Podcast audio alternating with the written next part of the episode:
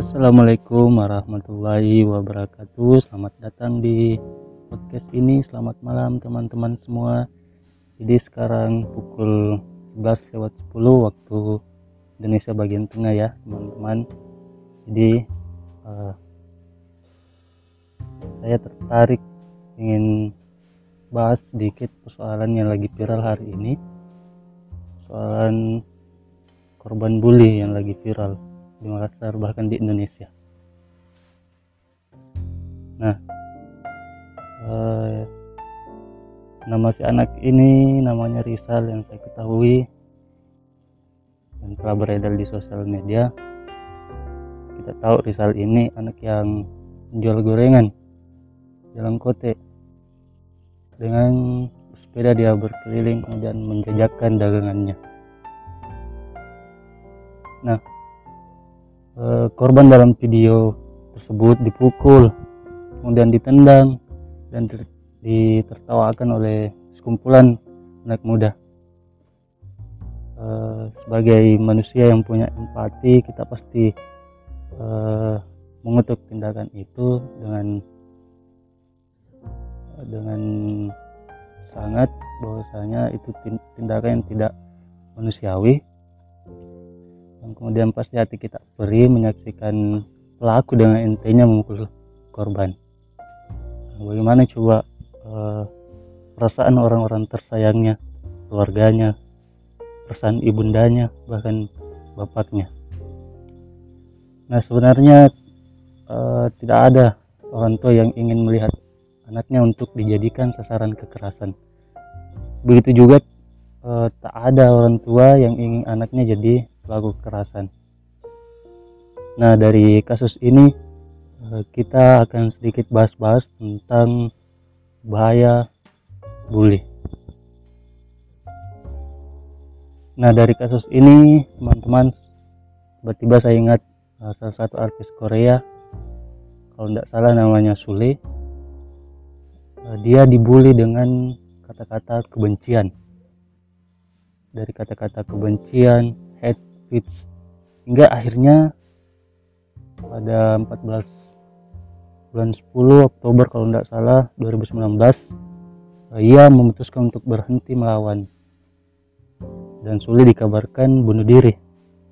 Tapi kalau kita lihat lagi sesungguhnya kematian Suli bukan karena bunuh diri. Kalau kita hanya sekedar melihat di permukaan memang ini nampaknya seperti bunuh diri tapi ketika kita cross check lebih dalam lagi kita e, menyelam lebih dalam lagi sesungguhnya kematian Suli bukan karena bunuh diri melainkan dibunuh oleh kesedihannya. Dibunuh oleh kesedihan. Dibunuh oleh kesedihan. Jadi saya ulangi tiga kali karena kesedihan e, dari orang-orang yang telah membuli Nah, pertanyaannya teman-teman, eh, lantas mengapa orang bisa melakukan pembulian, apalagi dilakukan secara ramai-ramai dan berulang tanpa henti? Kalau kita lihat yang memukul Rizal memang satu orang, tetapi yang menertawakan banyak orang di sekitarnya itu. Nah, teman-teman, uh, flashback uh, sedikit ke belakang, teman-teman pasti ingat seorang pria yang di Bekasi yang dibakar oleh massa setelah beribadah di masjid yang dicurigai uh, ingin mencuri ampi. Nah persoalan awalnya masih laki-laki tersebut diteriaki oleh salah satu orang oleh seseorang diteriaki maling dan tiba-tiba sekelompok orang yang marah mengejarnya. Secara manusiawi laki-laki itu ketakutan dan berlari menghindar mencari tempat aman. Namun sayangnya ia tertangkap dan dibakar hidup-hidup. Nah, pertanyaannya, apakah setiap orang yang mengejar pria itu memiliki kesadaran utuh perihal perbuatan mereka? Nah, tentu saja tidak. Kita memastikan bahwa upaya main hakim sendiri tersebut dilakukan secara beramai-ramai. Jadi dilakukan secara beramai-ramai tanpa ada perhitungan tanpa ada perhitungan yang matang perihal risiko yang akan terjadi ke depan. Nah, teman-teman sekalian, sementara itu, di lain sisi, kita hidup dengan berbagai tekanan yang sebenarnya sangat kompleks, mulai dari tekanan keluarga, pendidikan, tempat kerja, ataupun tekanan yang berhubungan dengan eh, hal-hal uh, sekunder seperti gaya dan hiburan. Nah, tekanan-tekanan ini akan memicu berbagai jenis emosi melalui dari uh, ketakutan hingga kemarahan. Teman-teman semua, teman-teman pendengar semua, uh, dari ketakutan hingga kemarahan itu tadi, kita menyimpan berbagai jenis emosi itu di dalam bawah sadar Nah, bagi orang yang menyimpan ketakutan dan tidak terakomodir akan sangat rentan menderita berbagai jenis gangguan mental. Nah, gangguan mental ini memicu serangan panik mendadak. Nah, inilah yang kemudian dialami oleh salah satu artis Korea itu sulit. Namun, ada juga orang yang menyimpan emosi kemarahan secara terus-menerus semisal kemarahan pada pasangan, orang tua, eh, kemarahan pada bos di kantor, dosen, dan lain-lain. Kemarahan ini kadang-kadang tidak tersampaikan. Kemarahan uh, yang disimpan tersebut tidak akan pernah hilang. Uh, kalau bahasanya Sigmund Freud, Sigmund Freud uh, itu adalah katarsis. Dia selalu menuntut katarsis. Jadi Sigmund Freud, Sigmund Freud bilang eh, katarsis ini suatu momen pelepasan emosi. Jadi di sini relasi kuasa berlaku. Seseorang akan cenderung melampiaskan amarahnya kepada individu lain yang lebih rentang. Nah teman-teman, lelaki di Bekasi tadi karena ia ketakutan dan tak memiliki kuasa untuk melawan. Sedangkan Suli selama bertahun-tahun diam ketika mendapatkan perundungan, pembulian. Begitupun Rizal. Rizal pun diam tanpa video yang viral, kita tidak akan pernah tahu kalau ia sering dibully. Nah, ketiganya itu uh, sangat jelas dijadikan objek.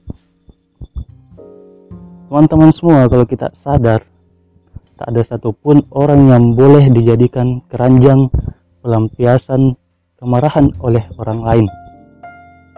Namun sayangnya masyarakat kita masih terbiasa untuk mengakomodir kemarahannya kepada individu lain terutama di media sosial nama-nama seperti Aukarin, KK bahkan dan lain-lain masih menjadi objek ideal pembulian, perundungan masyarakat uh, hingga dewasa hari ini.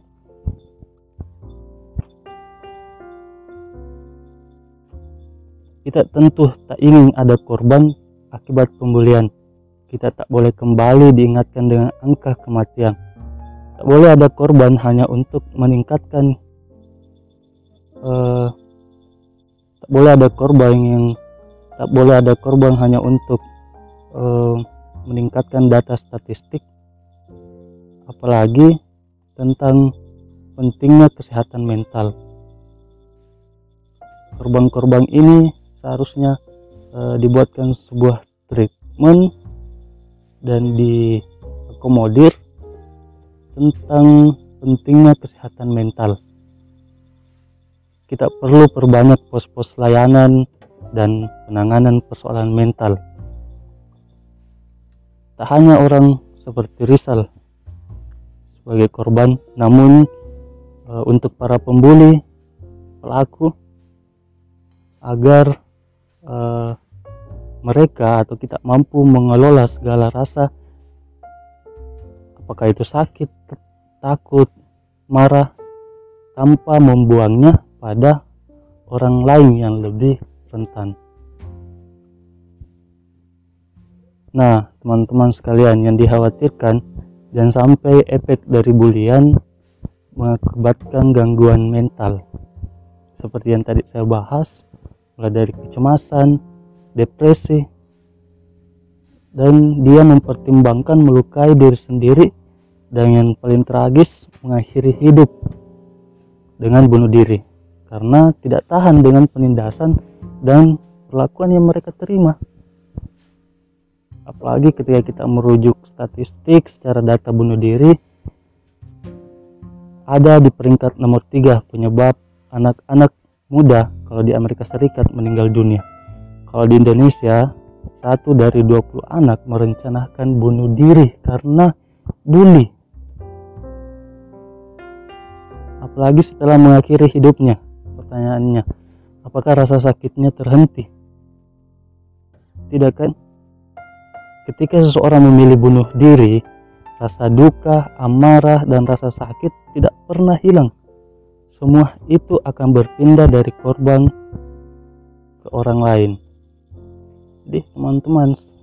Kalau kita paham atau teman-teman yang biasa bergelut di bidang atau di jalan-jalan kemanusiaan pertolongan bantuan itu akan segera muncul akan segera tiba ke titik-titik bencana.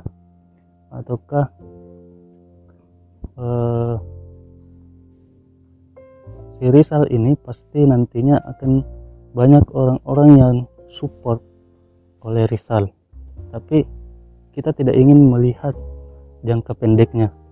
Karena bully itu bersifat jangka panjang.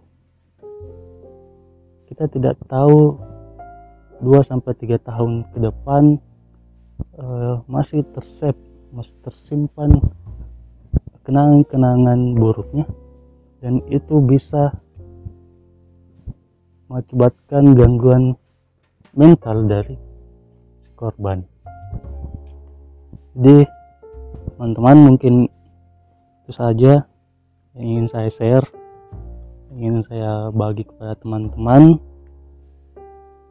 Saya hanya khawatir uh, besok poin-poin ini akan hilang jadi saya rekam malam sebelum tidur terlelap.